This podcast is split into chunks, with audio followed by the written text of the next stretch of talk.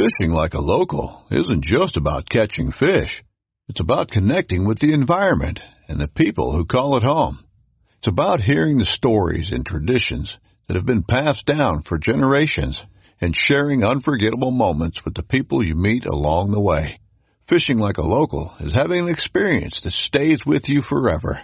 And with FishingBooker, you can experience it too, no matter where you are. Discover your next adventure on FishingBooker. This upcoming concert season will be all about the boots, and Tecovas is your stop for the best in Western style. Tecovas has seasonal and limited edition offerings this spring and summer, including men's and women's boots, apparel, hats, bags, and more. All Tecovas boots are made by hand in a time-honored tradition with timeless styles that are always on trend. And Tecovas has first wear comfort with little to no break-in period. It's hard to find this level of comfort paired with this level of style. Stop by your local Tecovas store, have a complimentary drink or two, that's WCB style, and shop new styles. The smell of fresh leather and friendly staff are at your service. Many stores even have leather custom branding to make your boots truly personalized. And with regular live music and events, there's no in-store experience like it. If you can't make it into a store, just visit tecovas.com. That's T-E-C-O-V-A-S dot com. They offer free shipping on all boots, as well as free returns and exchanges, and ship right to your door. Go to tecovas.com and find your new favorite pair of boots today.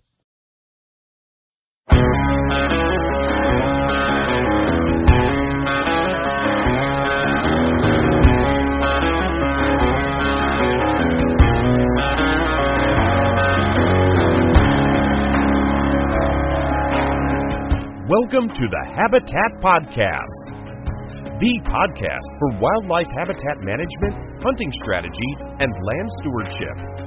And now, your host, Jared Van Hees. Welcome back, everybody, to another episode of the Habitat Podcast, the podcast for becoming better habitat managers. As always, I'm your host, Jared Van Hees. Glad to have you all back listening. Thank you so much for tuning in once again we have a great episode for you here. If you haven't heard on our social media, we have a new partner on board, Sound Barrier Hunting.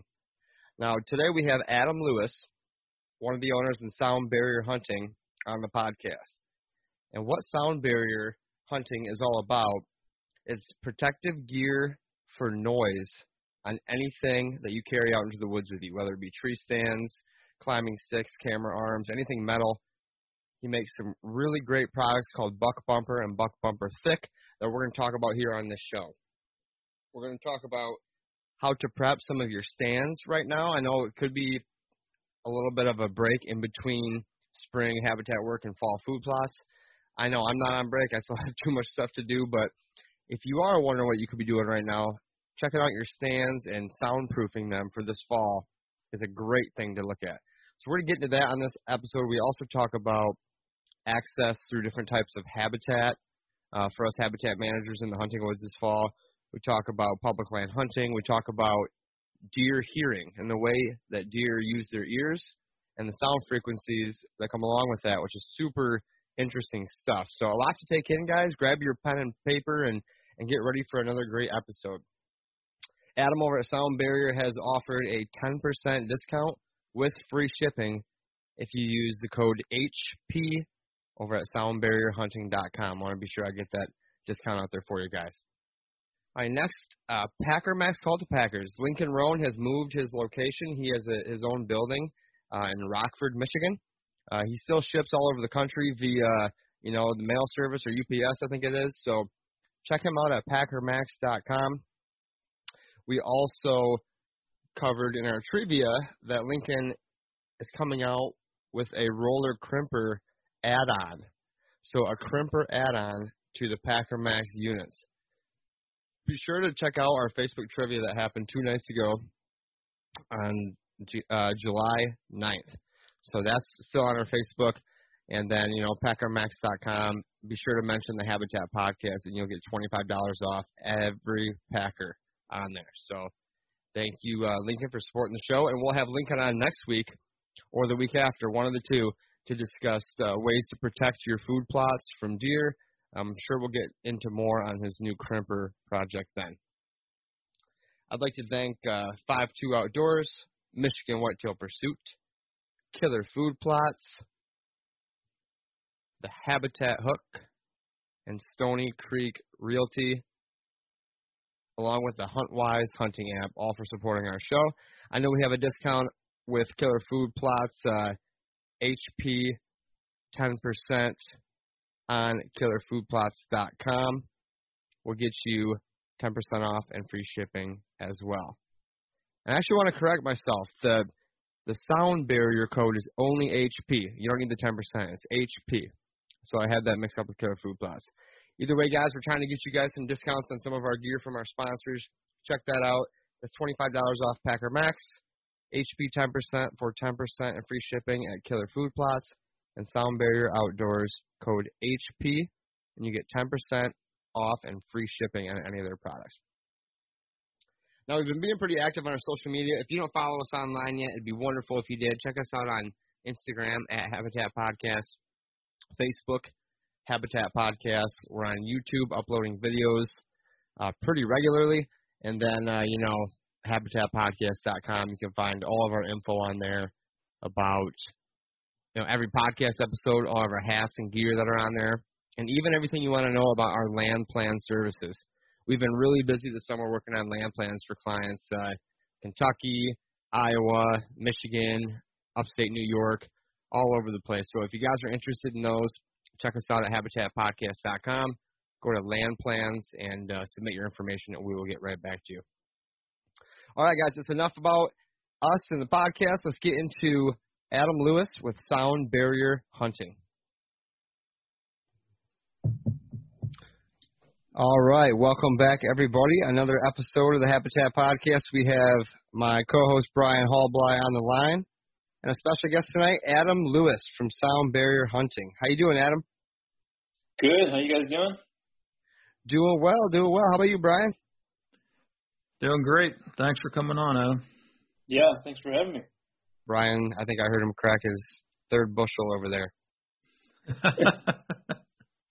no, just messing with you. Um, Adam, as you know, we normally like to start these things off uh, hearing about who you are, where you're from, your your background in hunting and habitat. You mind starting there, starting there for us? Sure. Yeah. So, um, I'm a Michigan guy. Grew up in Michigan. Grew up hunting in Michigan, which um, a lot of your listeners probably are from, you know, that general area, but probably guys from all around the country. But Michigan, you know, being one of the higher pressure uh, states, one of the harder ones to hunt. So I grew up hunting here, um, and that's where I mainly hunt, which is um, been about 28 years now that I've hunted, and started out hunting a lot of private growing up. In the last 10 years or so, I've hunted mainly public land uh, here in mid Michigan. And probably about the eight, last eight years or so, I've hunted also in Ohio. So um, that's, I guess, most of my history uh, with hunting. And I'd say I've I've learned a ton probably the last 10 years that I've hunted public, um, just exponentially, I think, from that. But in by the last four years, uh, have is when we launched the company Sound Barrier, uh, really based around problems that I've had hunting uh, and trying to find solutions for those.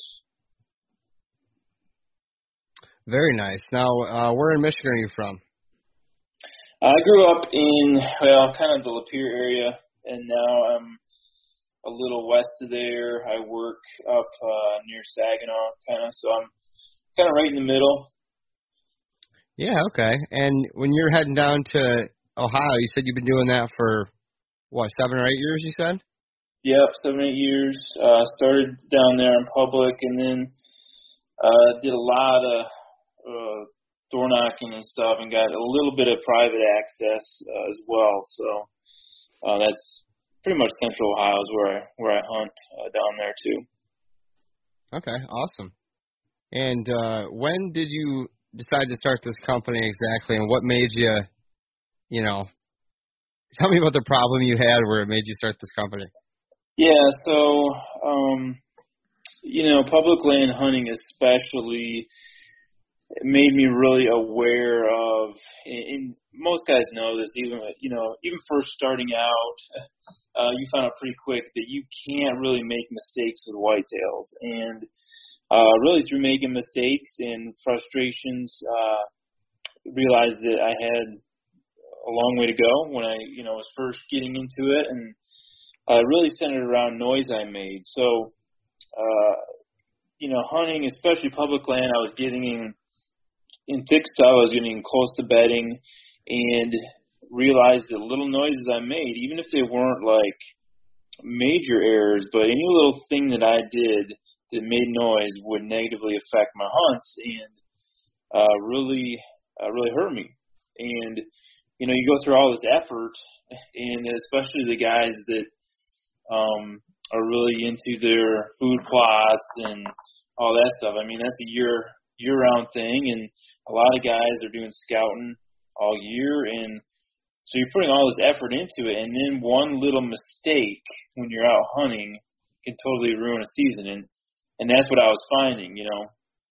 And so it was that problem of noise I made with my equipment, you know, like clanging on stuff, brush, whatever, or just equipment, really unavoidable things, you know, like uh you know, you you clang your release against your bow or your stand when you're setting it up is there's metal on metal contact and and even coming and going uh normally you're making noise. And so that was the big problem I had that I knew was uh, hurting, you know, my chances, my success was really busting a lot of my hunts uh, before I even got started with them. You know, I was I was uh, making some errors and they were hurting me. So, long story short, that got me into thinking about you know the sound aspect of it. Uh, started doing a lot of research around products. And Adam, Adam, one, one second here before you go into there. I have one one quick question. Are you like are you fully mobile the whole time when you're down there on that public land? Are you bringing a climber? Um, tell us about your setup a little bit and kind of the terrain that you're hunting on. How you know it wasn't just a flat walk. It sounds like. Sure. Yeah. I mean, I I do a lot of different stuff. I'll put in sets. Um, you know, with the the old climbing stick you know, big one you stick together and a stand and leave up those. Um, I'll go in. I have a climber I, I use as well. Uh, I have uh, sticks, you know, the mobile sticks like Lone Wolf sticks and a Lone Wolf stand that I use too. Um, and this year I'm starting out with a with a saddle too. Uh, so I have a lot of different things I use. Um, but it, it didn't really seem to matter. There's there's always opportunity. It seemed to make noise, and and that's kind of where that that stemmed from. So Adam, how did you come up with the idea to start researching sounds like you mentioned, and what you could do about it? Yeah, so given the problem, you know, I I had some some product ideas um, and so that's kind of what spawned the research. I wanted to know how deer uh, herd, um, really know the science behind it. Was was it as big as a problem as I felt? Uh, how far do these noises I make, you know, whether it be crunching leaves or stepping on a branch or clanging, you know, some of my metal gear, how far is that really traveling? Uh, how are deer hearing that? Is that really as big a deal as I, I felt it was? Like, I had this intuition, you know, that it obviously was, but I wanted to know the science, right? So I did some research. Uh, there's some different studies out there through the University of Toledo about deer hearing. Um, and then I wound up actually doing some studies at the University of Toledo on hunter noises, where we uh, we went to the soundproof booth. We uh, recorded different about 30 different common sounds like crunching leaves, breaking branches, different types of metal contacts. We looked at the frequency range of those. We then were able to uh, we measured, you know, the, the intensity or you know in decibels, how loud it was, and then you can project pretty easily how far that sound travels. And so that research, you know, kind of verified how how bad it is, and also you know learning about how deer actually do hear, which is different than how uh, how we hear.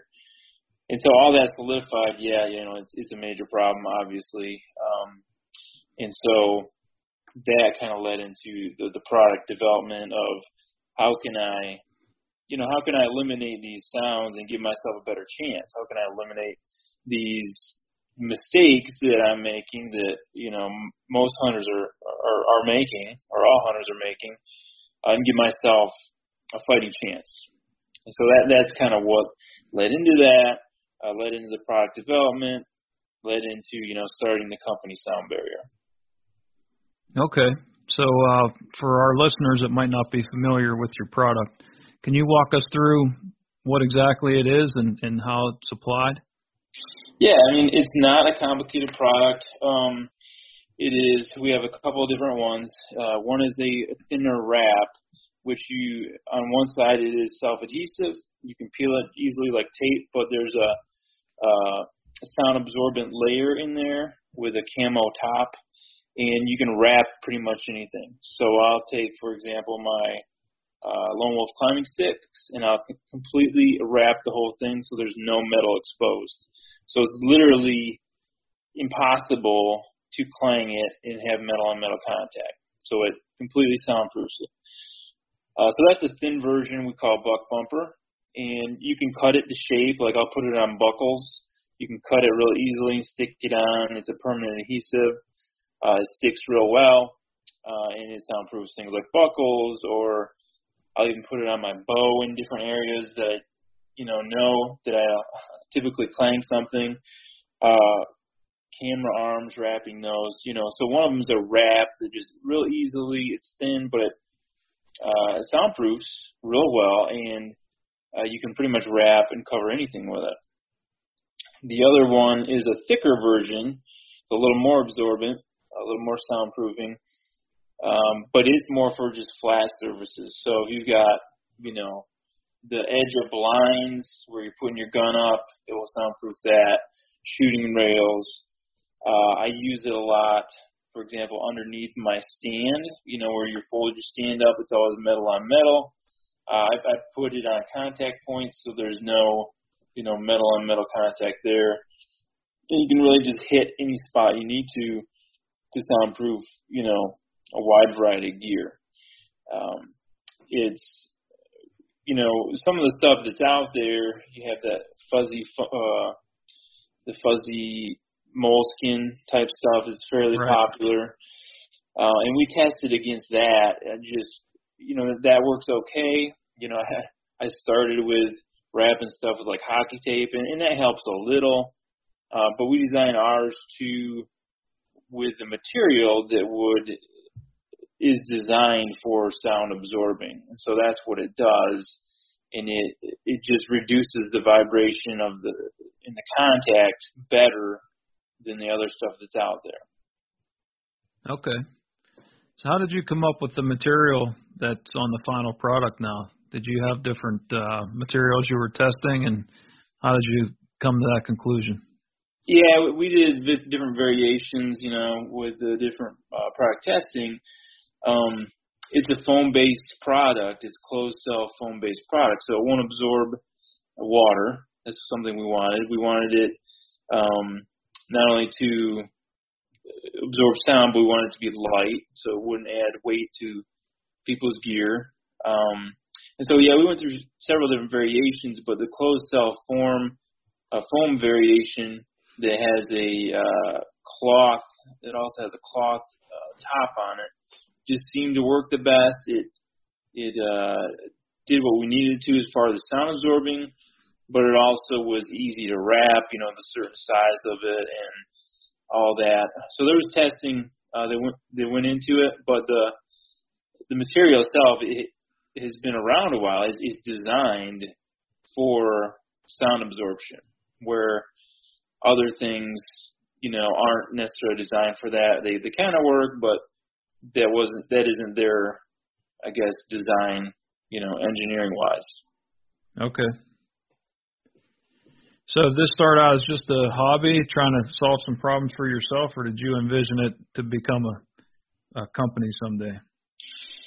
Um, yeah, we kind of started out. I have a few partners, and we started out with uh, the idea of a company and filling this need. Uh, because really, if you think about you know the industry, which has really I'd say the last five years really gone heavily toward well, in the last 20 years, there's been a lot of the food plot stuff, right?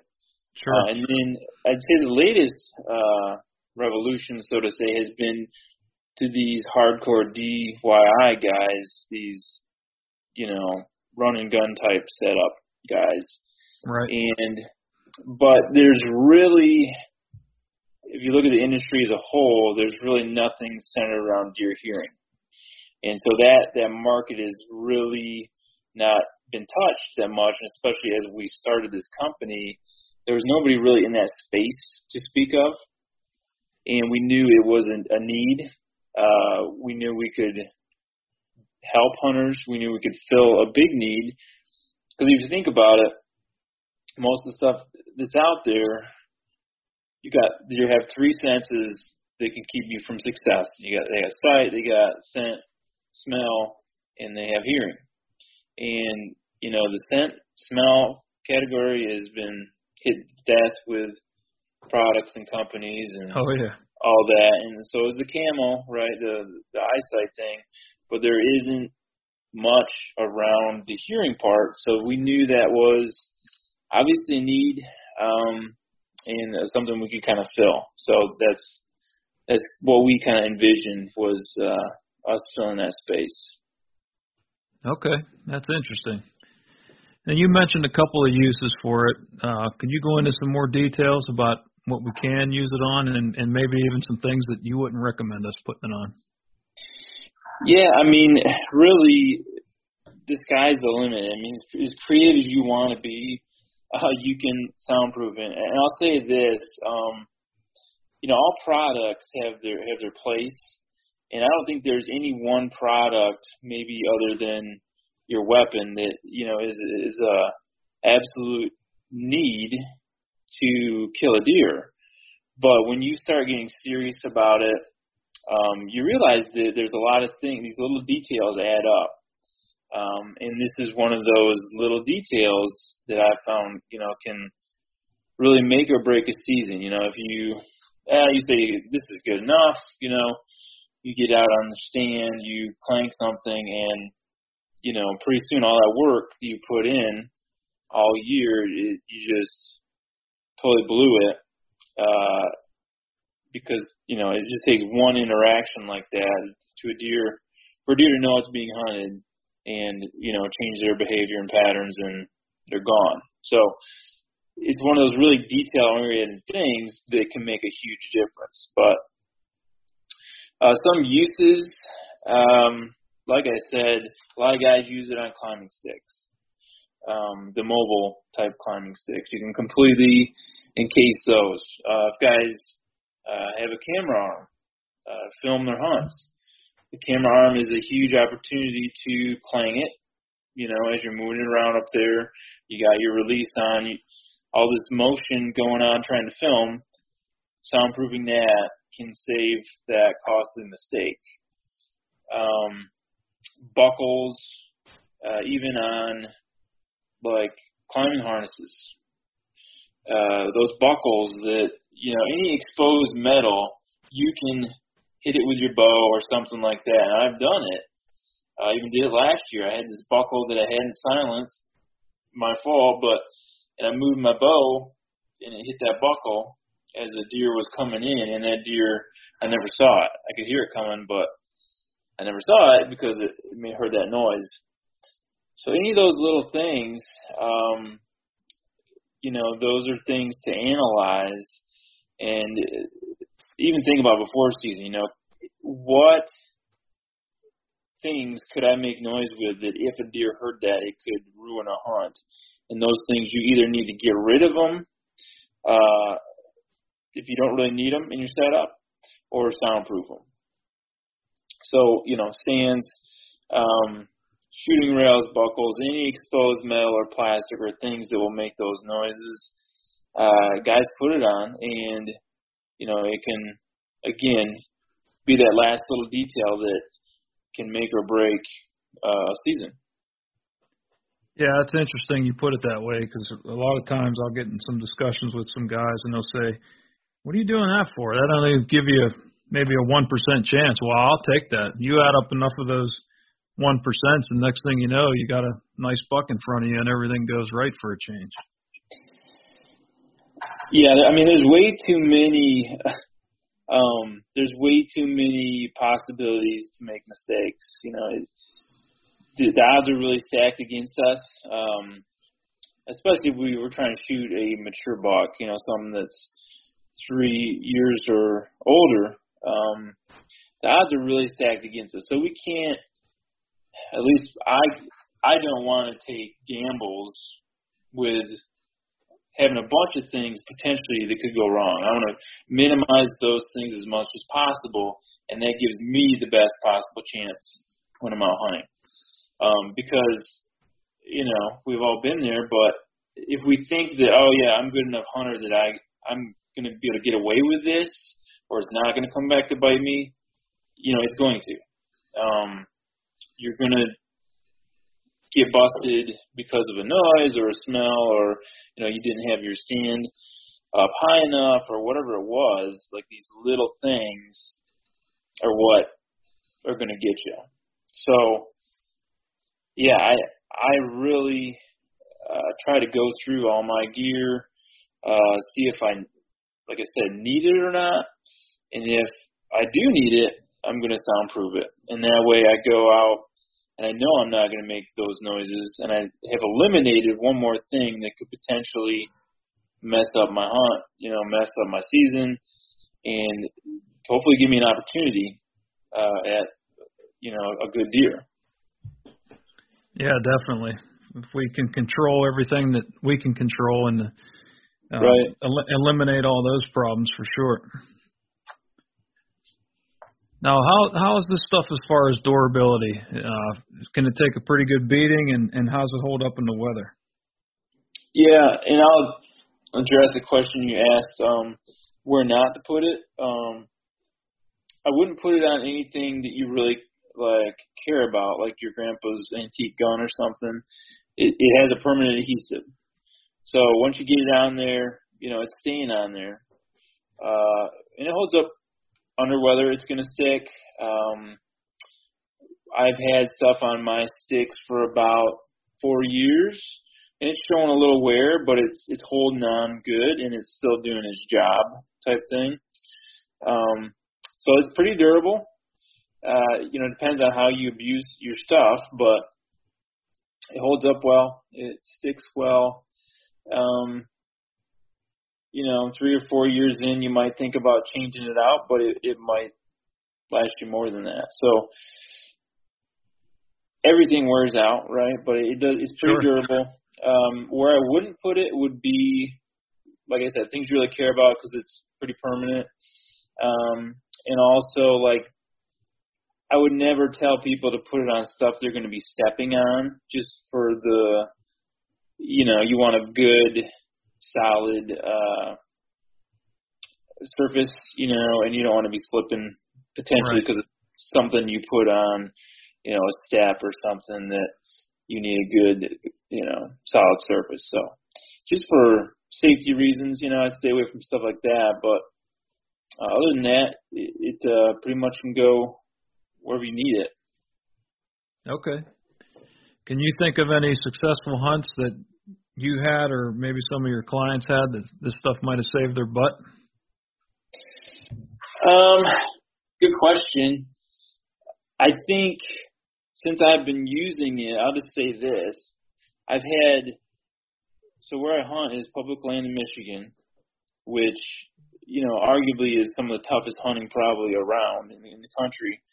And I've had more encounters and more success since I've started paying attention to my sound and my gear and using this uh, all that stuff combined together. But I've had more encounters and success doing that by far than I did before. And so I, I kind of attribute my successes, you know, since then to this. um, and just being really smart and detail oriented with my hunting. And this is a, a key component of that. Um, and there's other parts too, obviously, but I'd say in general, I've I've definitely noticed uh, just having more encounters because again, you're not giving the deer opportunities or as many opportunities to know that they're being hunted. Um, one in particular, well, I'll say this: a couple of things. A couple of years ago, so 2018, uh, I had a real good season uh, in Michigan and Ohio, but my Michigan hunts, I think, kind of show, and it's a good example of why being really uh, in tune with the sound you make and making sure that you have a silent um, silence is a key for you in hunting. So in 2018, on public land, uh, October 13th, I shot a, a real nice eight point. Uh, it was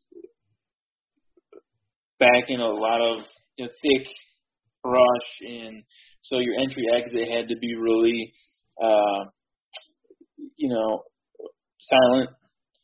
Was able to get in there, um, and actually, kind of weird, but that buck was was almost like it was in rut. It was chasing a doe around all morning uh, in that bedding area, and I was want want able to get him, but having a silent approach, being in and out of there silently, um, and my first time sit allowed me to be able to get that buck. Uh, one week later, same general area, found some hot sign, was able to go in and uh, one technique that definitely uh, is important to use, and that I try to use as much as I can, is going in and setting stands if you have to when there's rain or high winds, uh, and using that to mask your sound. So that was kind of the case. That I found a bunch of hot sign, some rubs coming from a field to a, a bedding area and swamp, and a bunch of scrapes. There's this huge scrape line, probably every 20 yards.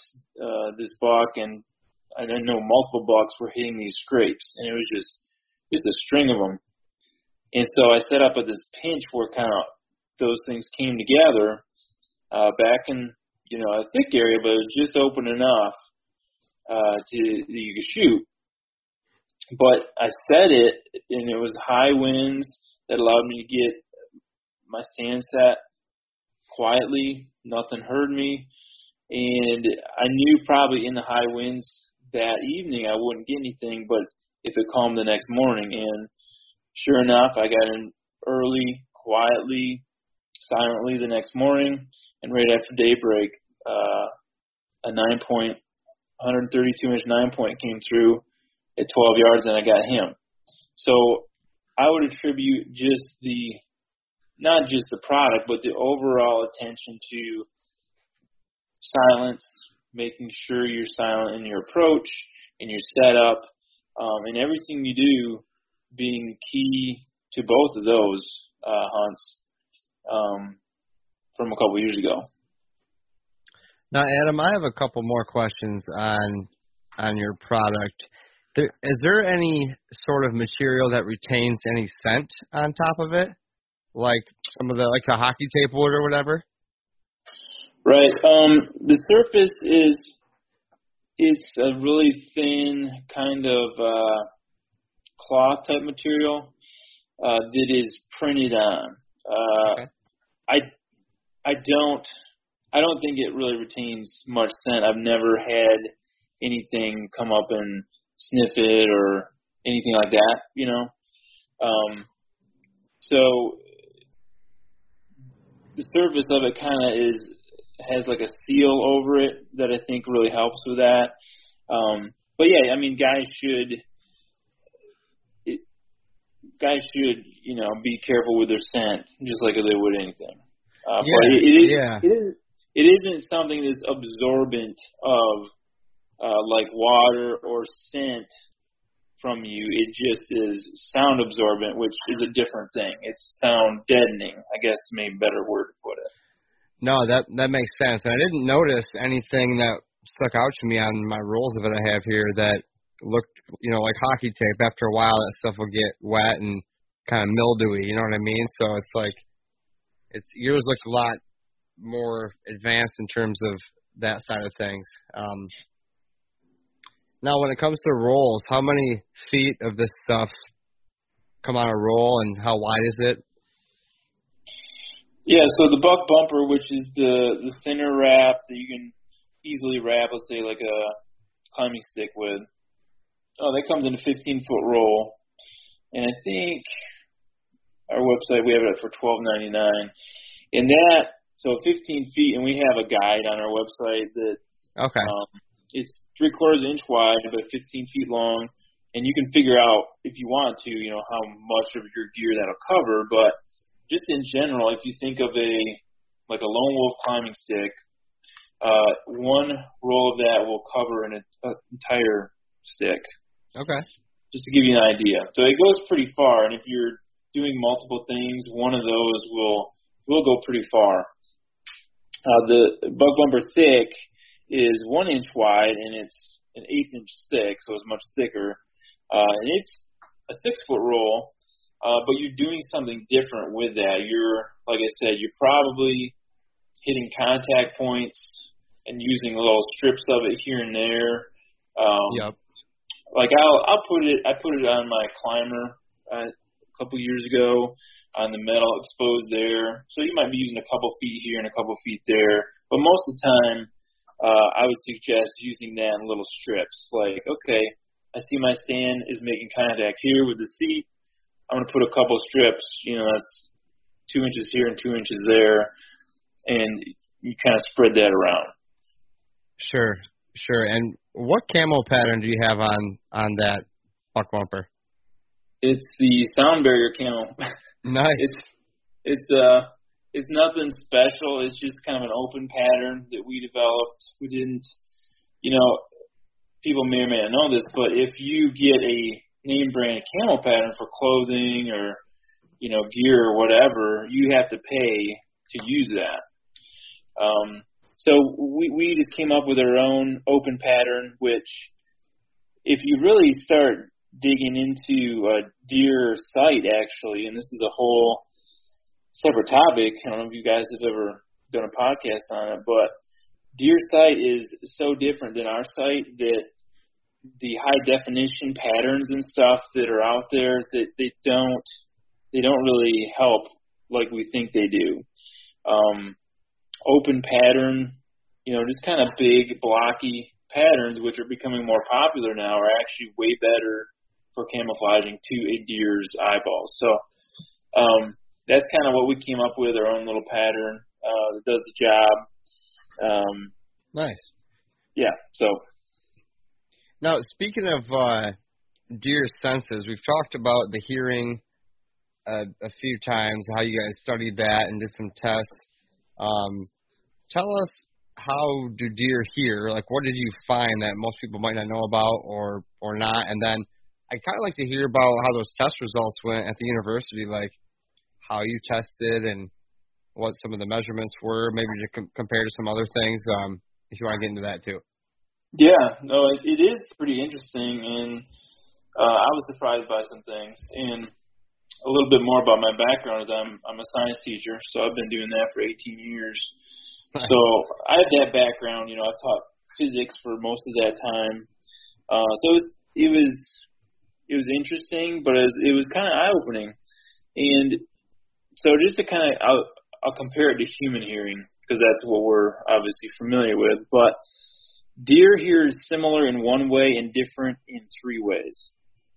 Uh, similarly, they hear loudness about the same, or we'll call it intensity of a sound. And that would be, you know, something loud to us is also loud to them. Something soft to us is also soft to them. You know, th- th- that's that's similar. Uh, the huge differences where they have a big advantage and why we need to be so careful about sounds Um, the first one is just their pinnae or their outer ear, you know, the big ear part that we see, the huge cone, and that just so much better than our hearing, it funnels sound to their eardrum.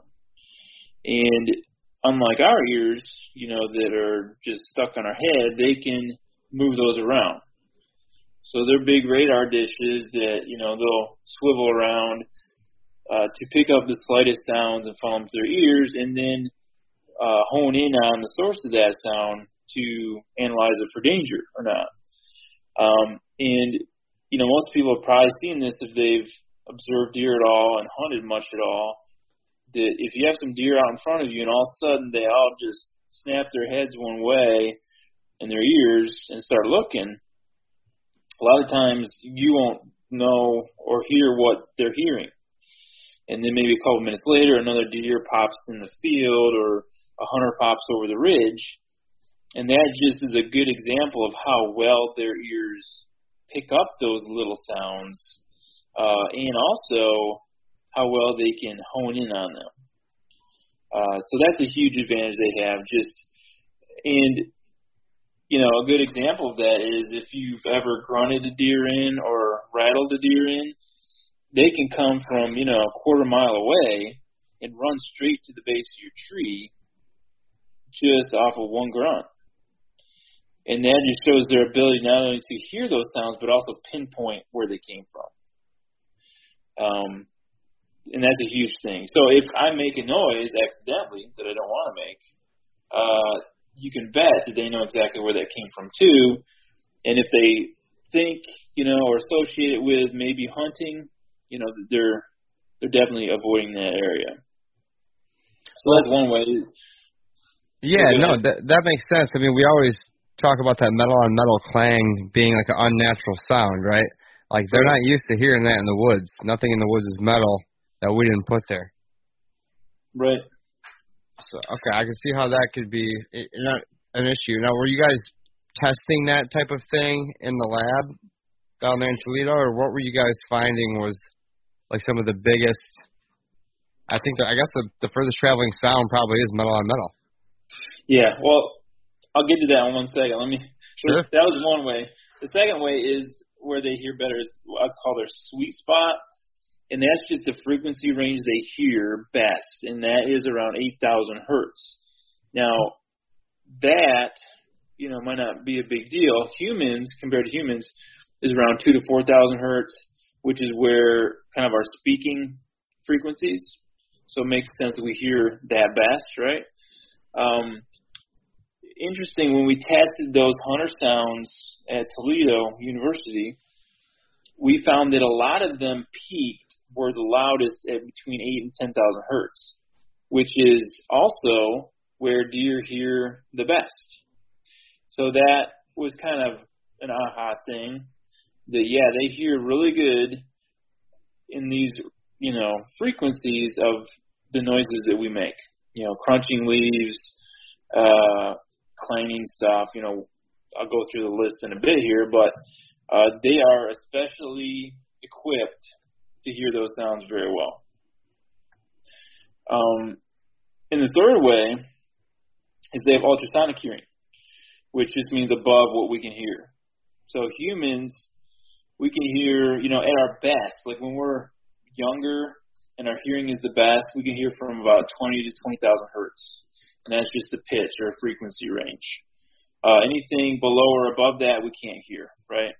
So ultrasonic means they can hear well above our, you know, highest hearing range of 20,000 hertz, and their range is all the way up to about 64,000 hertz, or three times as high as the pitch or frequency we can hear. Um, so kind of like a dog whistle, you know, we can't hear it. Dogs can uh, deer are hearing these noise frequencies that we don't even know exist because we can't hear them. And, you know, going to our studies, these things that we looked at, yes, they're making frequencies or noises in that ultrasonic range that we can't hear, but the deer can hear. Um, and it's not that we won't hear the noise. You know, let's say it's uh, being crunching leaves. uh, I'll hear that, but the deer hear a much bigger picture of that, so to say, uh, and that allows them, especially those high frequencies, that is what they use to help them pinpoint where the noise came from. So all those things together, you know, about deer hearing, uh, really make them obviously that very beneficial for them, and also, you know, told me, yeah, you know, we really need to as hunters, and I need to as a hunter, really need to focus on this area and everything I can do to, you know, be quiet and be silent. Um, so jumping jumping to those some of those sounds. Um, so we did 30 sounds, and okay. on our website, the guys actually have a chart up here. Uh, if anybody wants to look at it, you know, they can kind of see what that looked like. But some of the stuff was like uh, sawing a limb, uh, plastic, like a plastic feed bag if you're out there, you know, dumping bait somewhere, or um, clothing, brushing against brush, uh, tree stand metal, metal contact, solid plastic contact, walking in grasses, dry grasses, um, break breaking certain branches, oak and, and uh, pine, um, tree steps, camera arm contact, and climbing stick contact. Those are just some examples of stuff that we tested. Um, walking in dry grass, for example, we found out this would be under calm conditions. You know, the conditions are going to vary and determine how far sound will actually carry, you know. Um, but assuming a calm day where, you know, sounds travel fairly well, something, for example, like uh, walking in dry grasses that are just kind of loud and crunchy, that could travel up to 250 yards. Wow. Uh, and, and a deer would hear that, right, and know that something's over there that probably doesn't sound like an animal, you know, um, to them. Uh, oak twig breaking. So medium-sized oak twig, you step on it, it crunches. That, if it snaps loud enough, could travel up to 500 yards. Um, and deer hear that, right? Wow some of the some of the major ones, like if you clang pretty decent, you know, let's say you're setting up your stand or you're climbing sticks that steel, metal on metal, it's hollow, right? So you got it's ringing out because of the hollowness. We got the those on a calm day could travel over a thousand yards. Jeez. And a, a half mile is 880 yards. So and if you think about it, you know that might seem like, wow, is that is that real? Is that really the case? But you know, if you think about it, when you're out there hunting and it's a quiet night, um, you can hear things walking in leaves a long ways away. You can hear deer coming a long ways away in really dry leaves. Uh, and you know, I've been out hunting, and I the neighbors, you know, the neighbor houses are half a mile away, and they're out in their yard, and you can hear them talking or whatever they're doing is clear as bell. So on the right day, yeah, sounds definitely carry pretty far and, and pretty well. And if we're making these noises, you're hearing that, right? So that was pretty eye opening uh, for me, for us, as we looked at that. And again, just kind of with you know how deer hear so well. With yeah, I'm making these noises um, this is a problem, you know, that that needs to be addressed. Yeah, that that chart on your website. Um, I think I'm on the home page here. Yeah, on the home page, if you scroll yeah. down at soundbarrierhunting.com, the common hunt busting noise carry distances. That is very interesting stuff, man. Wow. Yeah, and like I said, if you've got a day that is super windy, you know, and it's raining, and that's a great. That's why that's a great day to hang your stand or whatever you're right. going to do, because that is eliminating. That is, you know, masking that sound that you could potentially make a mistake and make, and that's why that's so key. But it normal days that you want to be out there hunting, it's it's not like that. Um, so yeah, it, it really is eye opening to see, um, and then be honest with yourself and say, okay, well, what do I need to change about my hunting to, you know, give myself a better chance? Yeah, you know, throwing all the odds into your favor is something we take very seriously, whether it's, you know, an ozonics unit or washing your clothes and keeping them in a scent free tote, treating your boots mm-hmm. with zeolite, you know, all the stuff that we take very seriously on the scent side of things. Yeah, this is um this is very interesting stuff. I I mean, one metal clank. You know, tree steps or camera arm, thousand yards. I believe that. I've heard my neighbors talking, you know, down the block across the road for sure. So, if we wanted to relate this to our habitat setups or some of the strategies that we're using on our properties, you know, we plant screens or, you know, cut bedding areas, drop trees, you know, access is super calculated. Do you actually use your access and think about the way the deer is hearing you as well instead of just seeing or smelling you? Yeah, I, mean, I think you have to factor all that in. Um, and I would say you guys have way more experience with the the food plots and all that because I don't have a lot of land that I I can do that in. Um, but yeah, even whether you're hunting private land that's highly managed or you're hunting public that you can't really do a whole lot, you really have to think about, you know, way before season starts, think about uh, your sound impact, your sound footprint, so to say, and how you can minimize that. Um, whether it's your gear, soundproofing your gear, eliminating gear, um, to your entries and exits. How are you going to get in and out without them smelling you, seeing you, or hearing you? And so, yeah, you definitely have to plan that out. Um, I'll plan it out with, if I'm going in and out of public, I'll plan it out not only, you know, okay, I don't want my scent blowing into the bedding area or whatever, but also how can I get in and out of here the quietest uh, and the furthest from deer, right? Um, so mapping that out before you go in somewhere in public, let's say you're doing a, you know, run and gun type hunt, thinking about that as well as all the other things is going to be important. All right, now Adam, I know we like to ask our listeners this specific question. I'm going to make it a little bit different for you as well. Um. We always ask about what your favorite tree is for hunting or habitat, or well, you just like looking at it in the woods, whatever it is. But I kind of want to know what your quietest recommended tree would be too, in terms of sound and climbing up it and all that good stuff. So, kind of a two-part uh, question for you. Okay. Um, well, I'd say a good tree, or one of my favorite trees, has to be uh, a white oak tree. That's probably a popular answer, but uh, just you know, when they're dropping acorns, it's like a magnet for deer. You know, it's good if you can find a stand of those, or even just one that uh, is in you know an isolated area, deer deer seem to just uh, pour into those.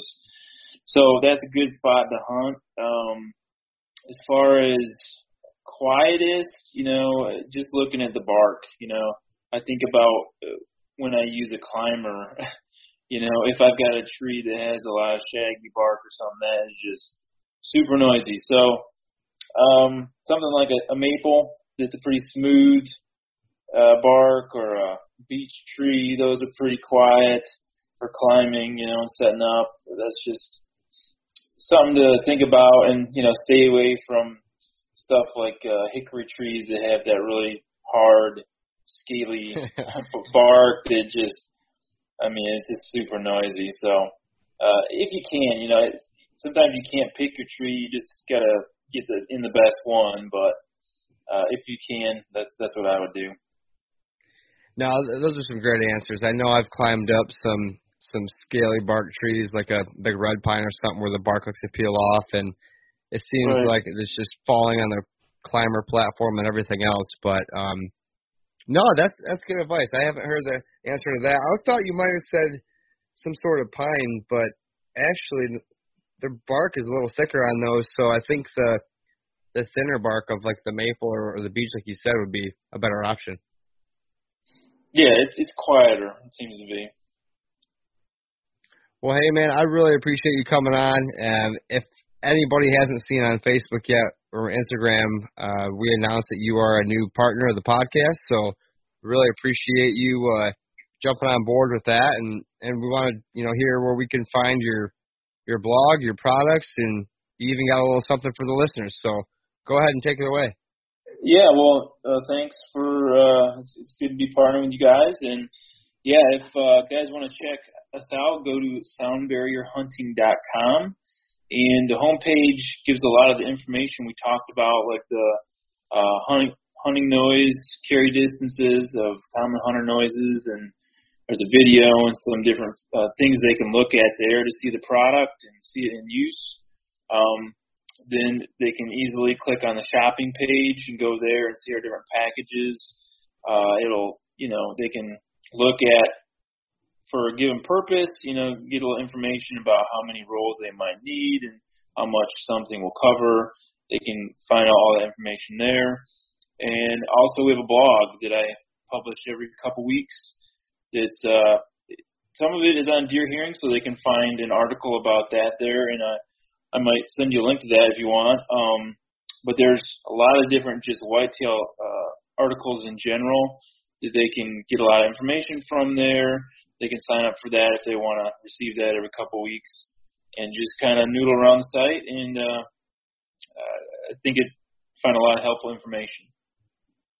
Yeah, I've read your blog. Uh, a, a bunch of times. I think you know people send out emails from websites, you know, every day. You get them in your inbox and whatnot. But uh, yours are yours are pretty interesting. You're a lot, you know, you're you're from Michigan like I am, and and you have the the need to chase after these big boys like I do. So it's kind of it's kind of more you know hits home hearing about these these nice birds and bucks that you're after on that blog. So I I enjoy doing that. Keep keep that up. Cool, um, thanks. Yeah, for sure. And uh, you also mentioned that uh, prior that we have a discount for Habitat podcast listeners. Is that correct? Yep. Um, if they make an order through our website, uh, the code HP, just type that in, they'll get 10% off as well as free shipping. So uh, take advantage of that if you're going to uh, order something and soundproof your gear this season. Uh, code HP, and you get that 10% off. Oh, that's awesome, man. We really appreciate you doing that for for us and the listeners. And and like we talked about in this episode, guys, it's it's a lot to take in with how a, a deer and its hearing can can really affect you. But you know these extra details are what are what puts that that buck on the wall or, or that meat in the freezer. So, Adam, thanks so much for coming on, and uh, guys, we'll be hearing more from Adam in the future. Thank you. Thanks. Thanks for having me. Thank you so much, Adam, for coming on the show tonight. My mind is still trying to uh, absorb all that information on how deer hear and all the testing you guys did. And, and I'd love to point more people to your website uh, to check out your test results that are on your homepage there. It's very interesting stuff, guys. I was looking at it during the show. Uh, check out soundbarrierhunting.com. You got HP for a code, code HP, gets you 10% off and free shipping. And uh, just thank you, Adam, and thanks the listeners for, for coming on today. We, we really appreciate you guys. I want to thank uh, the rest of our partners. We have Packer Max Cultipackers, Huntwise, Killer Food Plots. Use code HP 10% at Killer Food Plots. 5 2 Outdoors, Michigan Whitetail Pursuit, The Habitat Hook, and Stony Creek Realty. Be sure to watch out uh, probably August for our next Stony Creek Habitat Podcast live trivia on Facebook. That was a blast again this past week. Had a really good time doing it. And then we're going to launch another uh, journal entry on the Habitat Journal on habitatpodcast.com regarding deer anatomy, arrow placement, you know, studying where you can put a safe arrow shot. So thank you guys so much for tuning in. Thank you all for supporting the Habitat Podcast once again. Uh, we'll be back next week with Lincoln Roan and another great episode hang in there as we become better habitat managers.